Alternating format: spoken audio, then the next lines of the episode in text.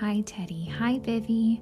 Tonight I am going to read you guys one of our favorite, favorite books. It is called The Stuff of Stars by Marion Bauer.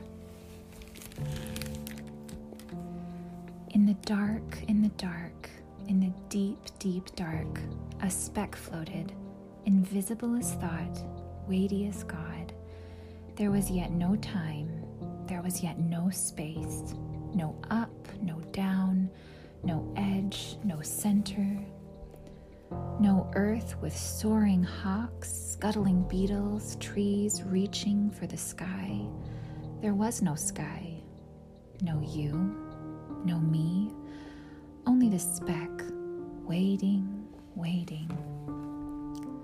And then the beginning of the beginning of all beginnings went And in a trillionth of a second, our universe was born. A cloud of gas unfolded, unfurled, zigged, zagged, stretched, collided, expanded, expanded, expanded.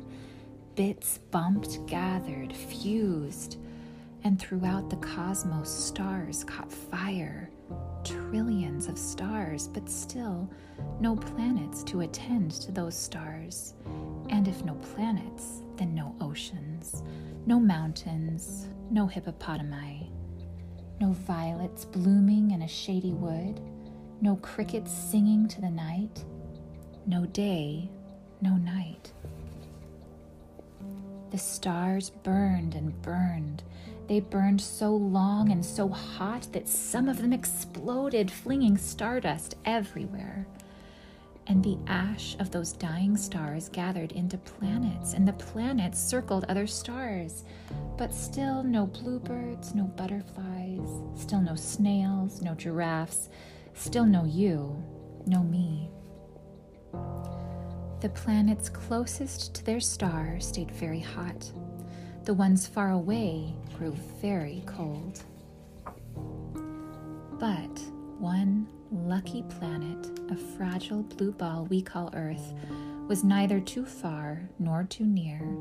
It circled its yellow star, the one we call the Sun, from just the right distance and with just the right tilt to be sometimes warm, sometimes cool. Perfect for turning that starry stuff into mitochondria, jellyfish, spiders into ferns, and sharks into daisies and galloping horses again and again, stardust gave birth to stardust. Dinosaurs lived and died, making room for humans. Our great, great, great grandparents and all before them lived and died, making room for more and more children. Then, one day, in the dark, in the dark, in the deep, deep dark, another speck floated invisible as dreams, special as love, waiting, waiting, dividing, changing, growing, until at last you burst into the world. You took a big breath of the same air once breathed by woolly mammoths. You cried tears that were once salty seas, your hair once the carbon in a leaf. You and the velvet moss, the caterpillars, the lions, you and the singing whales, the larks, the frogs, you and me loving you, all of us, the stuff of stars. The end. Guys, I think this is such a beautifully done book. It's so poetic. So, there are many different philosophies on how the world came to be, and one of them is called the Big Bang Theory. And this book illustrates so beautifully um, that belief. And it also tells a really beautiful story of how we come to be.